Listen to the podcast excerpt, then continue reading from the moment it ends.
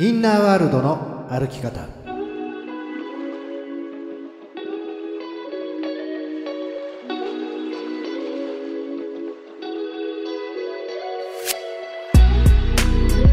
こんにちは吉田博親です。こんにちは飯島静香です。インナーワールドの歩き方。この番組は心理のプロとして活躍されている吉田博親トレーナーとリスナーの質問や相談に答えながら日々のちょっとした行動や考え方で気持ちが楽になったり行動が変わったり人生が楽しくなる潜在意識の扱い方を伝えていくそんな番組です。吉田トレーナー早速なんですが、ちょっと私のですねあのプチラを聞いてほしい、はいはいはいどうぞ。はい。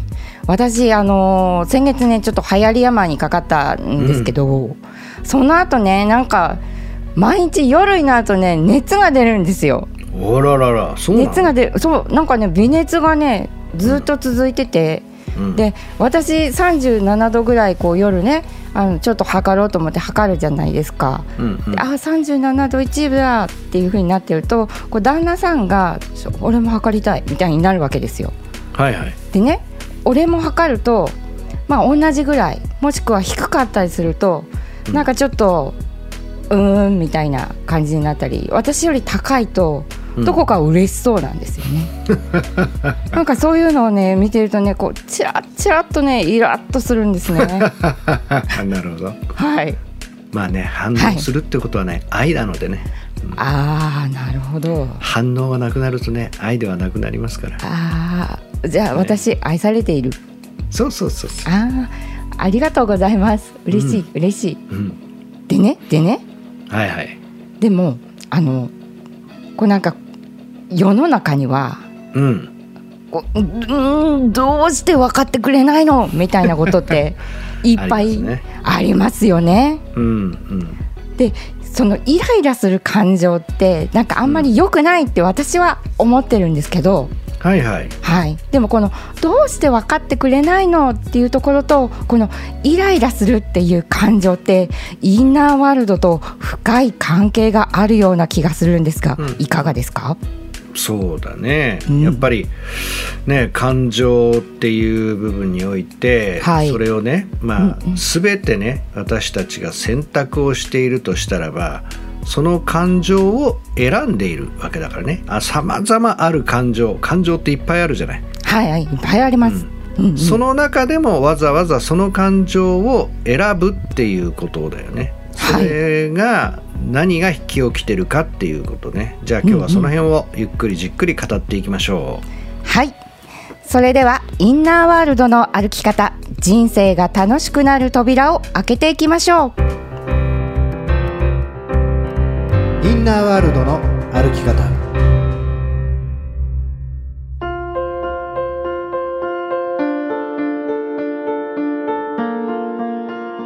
どうして分かってくれないのよ？みたいなね、うん。はい。イライラするとか、うん。怒りとかですね、うん。はい。まあそのそれが一体どういうことなのか。で今言ったように、いろんな感情っていうのがあってもし私たちがね、えー偶然でなければ全部それを自分自身で選んでいるっていうことなんですよね。はい選んでいる。うん。うんだからそのすごく実はマインドっていうのは、まあ、意識というのは単純で、うん。うん、こういう時にはこういう反応というのが実はパターン化してるんですね。うんうん。はい。パターン。だから人というのはパターンで実は生きているわけです。はいだからその自分でっていうとね分かりにくいんだけど人を見てるとあのすごくね、えーはい。分かりやすくて、まあ、例えば会社の上司っていうのはなんかいつも怒ってる人は怒ってるしうん。いつもなだめる役に回る人はまなだめ役だったりとか、はい。うん、いつもいい人やってる人はいい人やってるし。うんねはい。あれは全部そういう形でマインドがその世界に起きてることに対してそういう反応するっていうことがパターン化してるわけですね。うんうん。ではい。その怒りっていうこととか、まあ、イライラの方が前兆でしょう。そしてイライラが爆発すると、まあ、切れるとか怒りっていう形でこう出てくるわけだよね。はいでその怒りがこう出る時っていうのは2つ理由があるんですよね。二つですか？はい。一つはやっぱりストレスがどんどんどんどんどんどん溜まってきてうんうんダーンはい。っていうね。はい。うん。うんもう冗談じゃないやってらんないわよみたいな。なんかはい。うん。切れるみたいなのがあるでしょ？はいあります。でもう一つははい。もう絶対におかしいだろうみたいなことだよね。ははいはい。うん。だからそのストレスうんぬんかんぬんじゃなくて自分自身には絶対にあってはいけないようなことが目の前で起きたりとかはい。言ったりとかしていたりすると、ふざけるなーっていう形になるわけですね。はい。大きく分けるとこの2つが大きいわけですね。うんうんだから一つはストレスが溜まって爆発する状態、まあ、当然その手前でイライライライラしてくるっていうことがあるっていうことですね。うんうん。はい。でもう一つはその自分にとって理不尽であると感じた時ですよね。はい。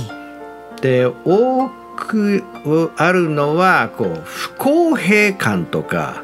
ああはい、うん。不公平。はあるいは何かこう攻撃されたとかねああるいははい。自分のテリトリーに入り込まれたっていうねずけずけと入り込んでくると、い、い加減にしろよって言いたくなるでしょ。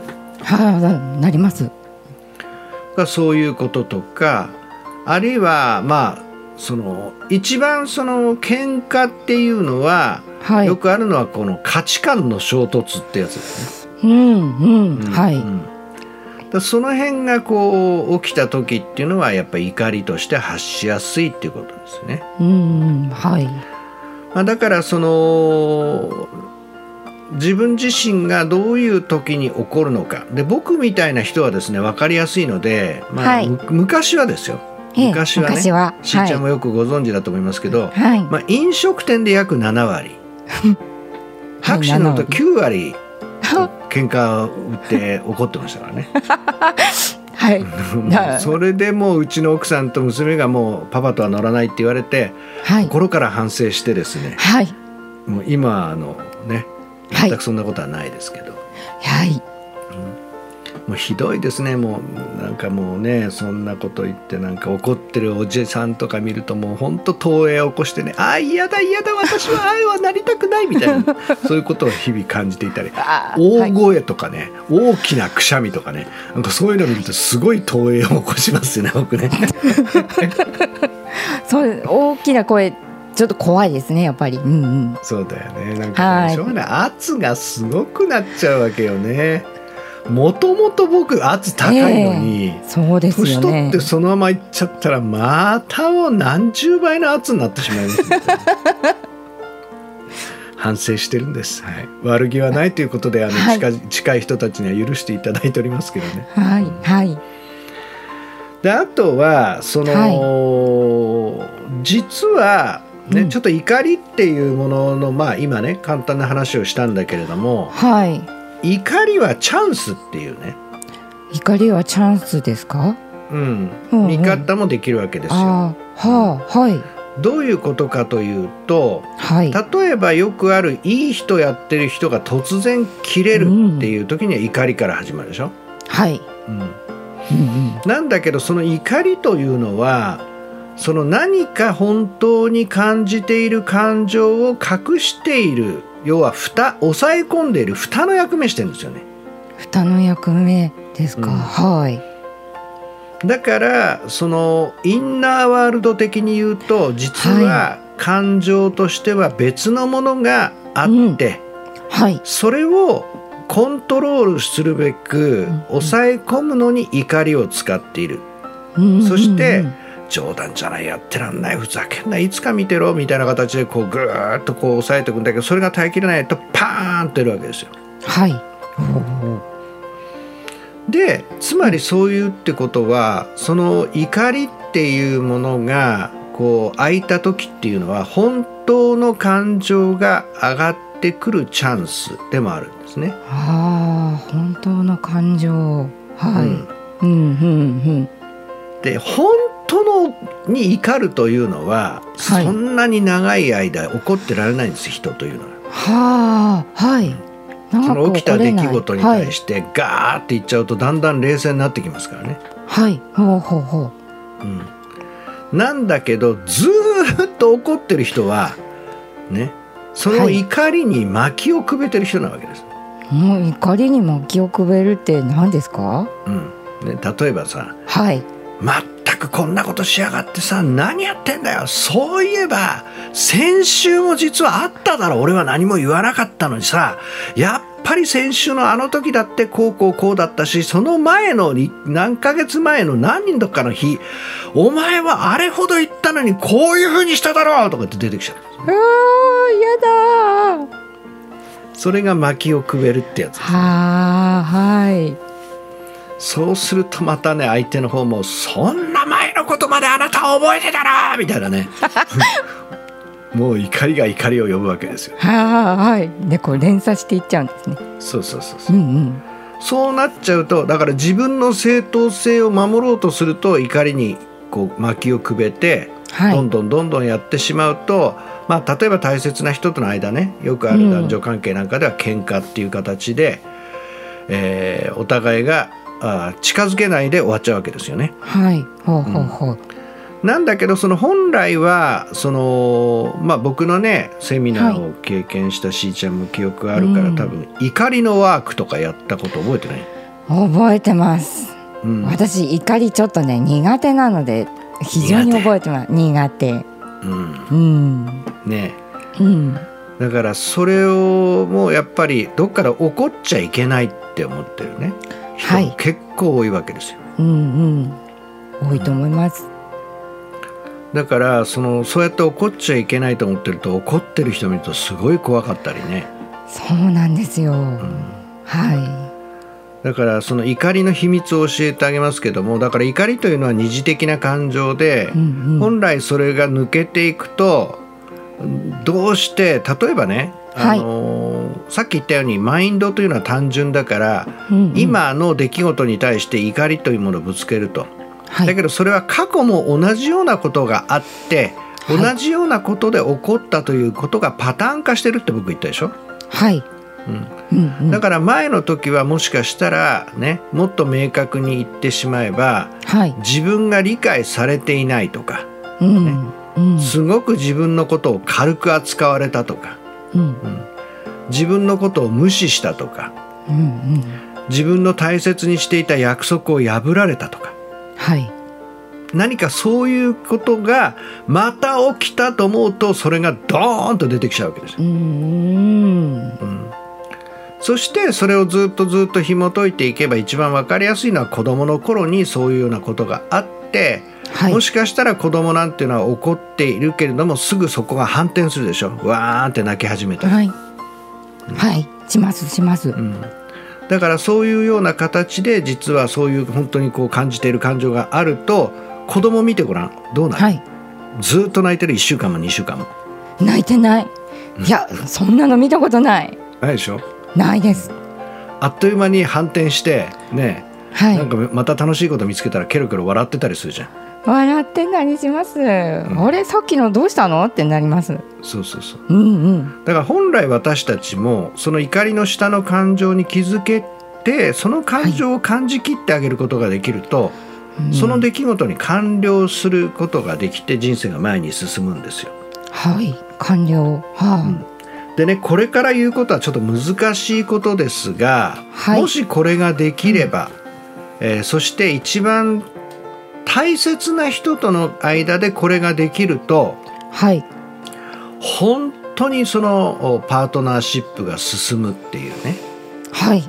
うん、部分において例えば、ねはい。えー僕がね、まあ、僕としーちゃんがさ、ねまあ、例えばはい。夫婦だったとするじゃない、うん。はい。で僕がしーちゃんに「うんうんふざけるな!」って怒ってたとするじゃない？はい。ね、うん。まあそうやってしーちゃんは怒られるの嫌だと思うんだけどさ、はい。ね、僕は結局何に怒ってるかっていうことですよね。うんうん。はい。インナーワールド的に言えばですよ。はい。インナーワールド的にうん。お願いします。インナーワールド的に言えばその、飯島静香に怒ってるんではなくて、ね。はい。はい。結局そういう扱い方をして俺を無視しやがってとか、はあはい。うん。そんな風に俺を軽く見やがってといったような例えばええ無価値観を味わわされたという風に思って怒るわけだよね。へえ。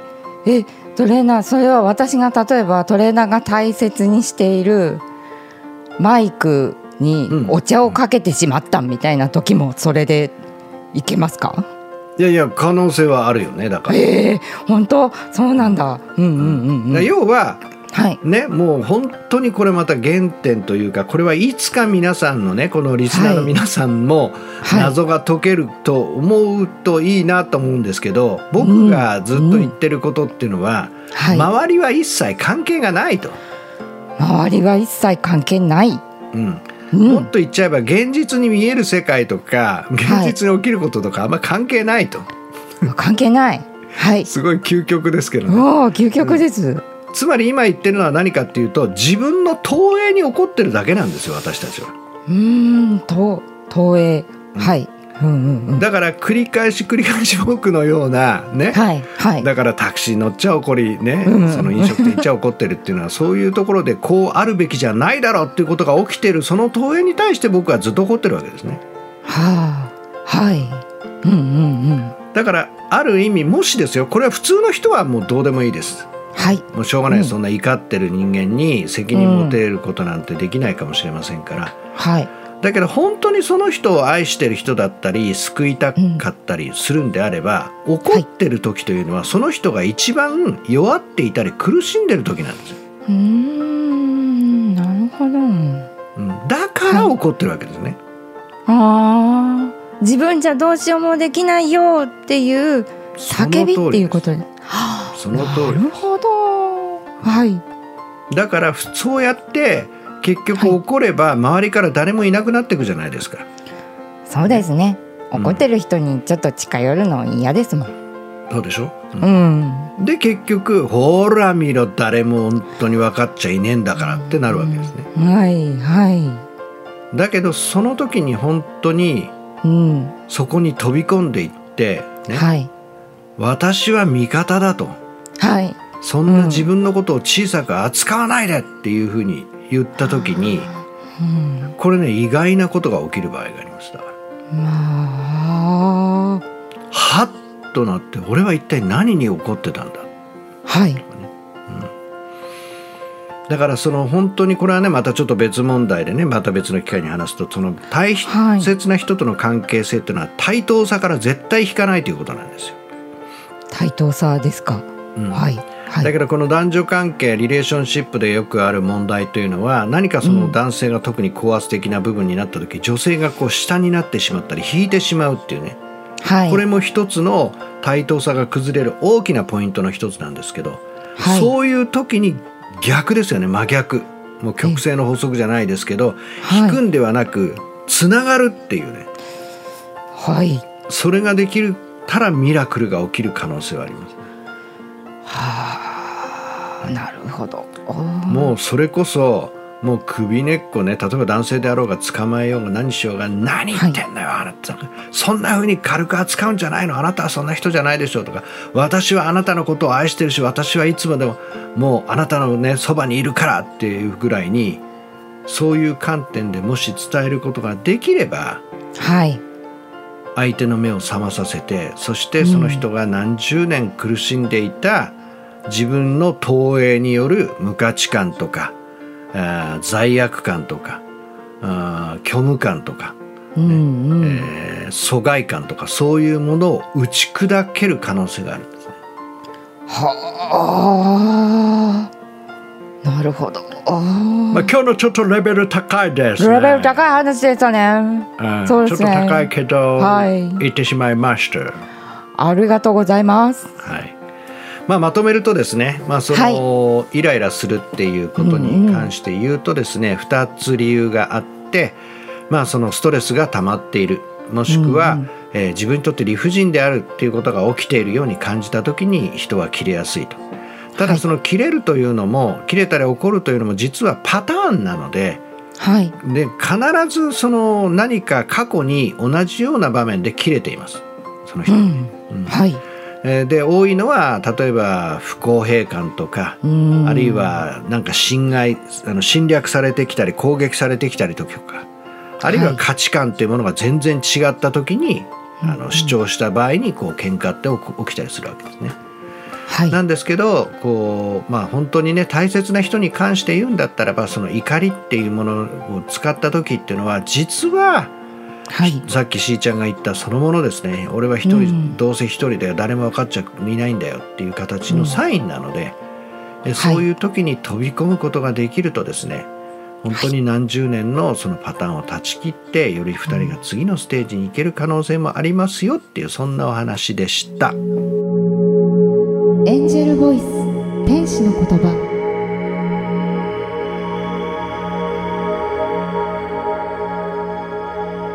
ルボイスのコーナーは吉田トレーナーが直感を使って必要な言葉をお伝えするそんなコーナーです。それでは今日のエンジェルボイスお聞きください。サレンダー身を委ねる。自分のやり方を手放し流れに身を任せる時です。あなたはここまで来るために多くの常識やり方や正しさを作り出してきました。しかしこの先に進むためにはそのやり方がもう当てはまらなくなってきています。手放したくない。そんな思いが強いだけあなたは恐れに支配されていることに気づいてください。さあ自分のやり方を手放し人生の流れに乗って常に変革しながら先に進んでいきましょう。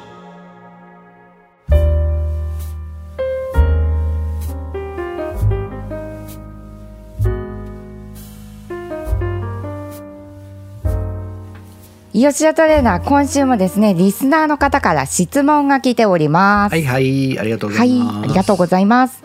吉田トレーナーこんにちは。こんにちは。うんこんにちは。40の男です。趣味のグループで知り合った14歳年下の彼女と2年ほどお付き合いをしていましたが昨年12月に好きかどうかわからなくなったと言い振られました趣味のグループですが年齢層は高く若くて可愛い彼女は珍しくみんなに可愛がられていました。付き合っていたことはグループの人は知らないです。付き合ってみると彼女はとても自己評価が低く自信もなく母子家庭で育ち高校卒業後は介護職に就き6年目でメンタルをやられ今は母親の紹介で同じ清掃会社で働いていると分かりました。服装や髪型を褒めてもいやいや私なんてと全力で否定するような女性でまた彼女は未経験と言っていました。うん、付き合ってすぐコロナ禍となりコロナに厳格でやや異常とも言えるくらい怯える彼女は感染状況を注視し波が高い時は会うのを拒否されることも多々ありました。そんな彼女なので旅行も NG キスもマスク越し。泊まりは何度かありましたが結局体の関係は最後までありませんでした。でも会っている時は向こうから甘えてきて好きとしょっちゅう伝えてきますし私もちゃんと都度気持ちは伝えていました。嫉妬や束縛も強く彼女に会えない日は趣味のグループで遊ぶのですが自分以外の人たちと楽しそうにしているあなたを見るとどんどん自分が惨めに思えてくる。自分とじゃなくても楽しければいいんだと情けなくなる。と夜に LINE が来て正直引いたこともあります。会うことすら叶わず私も先が見えず疲れた。時の突然の別れで正直彼女に対してやりきれなかったことが多いのが未練につながっているのかなと思います。別れてから一切連絡は取っていません。お叱りで構わないのにまだ未練のある私の背中を押していただきたいです。ラジオネームおやすミッフィーさんです。はいおやすみフィーさんありがとうございます。うんありがとうございます、ねえもうよく頑張りましたよね、うん。はい。ただも。う、はい。あのおそらく結論ですけどこれ彼女っていうふうに言ってますけどね、はい。彼女はね、えー付き合ってみると彼女はとても自己評価が低く自信もなくって言ってましたけど、誰のことかなーって感じですねきっとね、おっと？うん、おっとそう思っているのはってやつですね。誰でしょう？おやすみフィー君はどうかなーって感じですよね、おやすみフィーさ、うん。ん、なぜならなぜならですよ、やっぱりその自信がこうない、なんかすごく彼女にすごく合わせてたなっていう感じの文章を感じるわけですよね。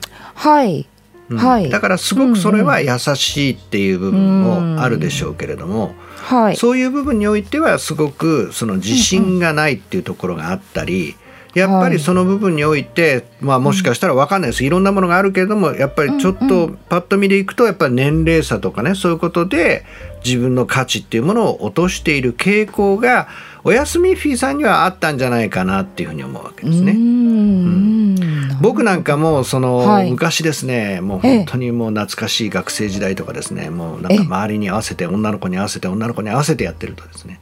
あ本当に吉田君ってよく気がついていい人ねって。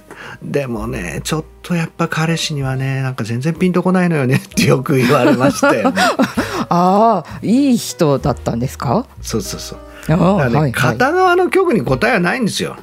うんうんはい、だからすごいまあ強引な言い方ですけどそれこそはい。もうね、押し倒す時には押し倒すぐらいのね。まあまあまあなんかはいそれをもってしてでも、とにかく君が好きなんだとか、うーん。僕はこう感じるんだっていうことをあの表現することも大切なんですよね。はあ、はい、うんうんうん、だからもちろんそのこのね片側の情報だけでは何とも言えません。ただか特殊な環境の中に育っていて、まあ、確かにその彼女自身もですねい。ろいろな繊細さがあったと思うんですね。うん。うん。ただおやすみフィーさんの中にもそれがあったんじゃないかと。でそこをなんかこのいい人をやったりパターンを合わせることを通して埋めてもらうことを通してすごく自分が信じられたりとか自分の価値というものを認めてもらいたかったと。ただすごくその勝手気ままなことをされるとやっぱりそれが手に入らないと自分も引いてしまう経験もあったんじゃないかなと思うわけですね。はいで僕はもうそのねその、うんう典型的なのはその別れましょうって言われてその後一切連絡取ってないってなってるじゃないですか。はい。ね、だからこれがもうか完全に相手次第ですよね。はあはあはあはあ、うん。はい。だから、まあ、僕の性格というかええ。じゃないですけどそのやっぱりそのどれだけ好きなのかとかやっぱりそういうことをはっきりと言いながらやっぱりこの完全に自分が納得するまでは絶対に離れないっていうことをした方がすごくはい。自分自身で納得がいくと思います。うんうん。で今はねもうもしかしたら期間が空いてしまったんであればまたそれをね、今更蒸し返すっていうことも問題になるかもしれないんで、うん。とにかくゴールだけ覚えておきましょはい。ゴールですか？う。うん、ゴールっていうのは何かっていうとね、はいいやーあの時振られてよかったわこの人に出会えたから。あそれ最高最高じゃないですか。そうそうそはい、うになればいいわけでしょ？いい。ね。すべてまるっと。めでたしめでたしじゃないめでですか。たしめでたしです。はい、だから自分にとってねそこを運命的なものを感じるんであればそれをあのうん。言ってもいいし、行けば、はいもしかしたらその可能性はまた広がるかもしれない。もしかしたらその代わりもっと痛いかもしれないです。もっと拒絶されるかもしれないです、はい。ね、はい。でも拒絶された分完了できるんですよ。あ今は相手次第になっちゃっているから、なんかすごく自分の方で何をすることもできずに未完了になっちゃってるんですね。ー時間だけが過ぎていってしまってるはい。これが一番もったいないんですね。うんうんうん。だから間違いなくそうやって優しさであったり、ね、誠実さという与える力があるわけですから、はい、まずこの前の彼女との関係をどのようにして完了するか。そして次のステップとして、えー、また彼女に行くのかそれともまた新しい出会いの中でねそういうさっき言ったようにねいやいろいろあったけどこの人に会えてよかったわという人までもう本当に行動し続けるかどうか。この辺がすごく大きなポイントですよというお話でした。インナーワールドの歩き方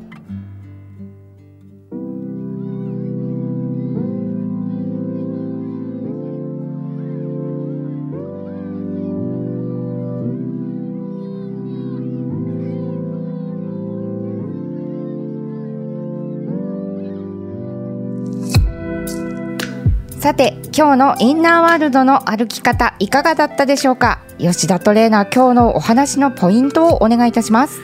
はい、えー、っとね前半、まあ、最後にねまとめは言ったんですけど怒りというのは、まあ、二次的な感情でうんと私たちの本当に感じている感情を隠していると。ね。で、まあ、それは本当にそのさっきも言いましたけれどもやっぱり一番大きいのはストレスっていうものが溜まっている時とか、あるいはもう自分自身のですね、えー、まあ、理不尽であるというようなことが起きた時にこう起きやすいと。でその自分のパターンにまず気が付くっていうどういう時にそれが起きやすいのかっていうことに気づくっていうことと、まあ、大切なですね、パートナーであれば本当にそれはね実はその怒りを感じている時はチャンスという見方もあってその人が本当に感じている感情が今そこまで上がってきているのでそこに飛び込んでいって私は敵じゃないって私はあなたの味方だっていうねそういう形でつながる方向を出してあげるともしかしたらそれこそ幼子がね純粋にお母さんに怖かったよって泣くように感情が溢れてきて本当の感情にたどり着くことを通して2人の関係性が進める可能性もあるんですよ。っていう話をしました。えそしてね後半のおやすみフィーさんというのは実は彼女に見えていたことは自分の投影の可能性があると。だからもしかしたらその自己評価が低いというのは自分のこと。自信がないというのも自分のことだとしたら自分が価値を高めるっていうそういう働き自分が自信を持つという選択をして彼女に関わることを通して、えー、違いを作れる可能性もありますが大切なものはポイントというのは、えー、完了すること完了が上手であれば人生は常に次のステージ次のステージというふうに進んでいけます。完了ができないとあの時ああしておけばよかったのかなこっちの方が良かったなっていつもいつも後ろ髪を引かれてしまうんですね。なので、ゴールであるね。あああれでよかったって本当にこの人に出会えてよかったっていうね。そのゴールを目指して頑張っていきましょうというそんなお話でした。さてこの番組ではお聞きのあなたからの質問相談などをお待ちしていますやりたいのにできない。頑張っているのにいつも同じ結果になってしまう。今よりもっと成功したい。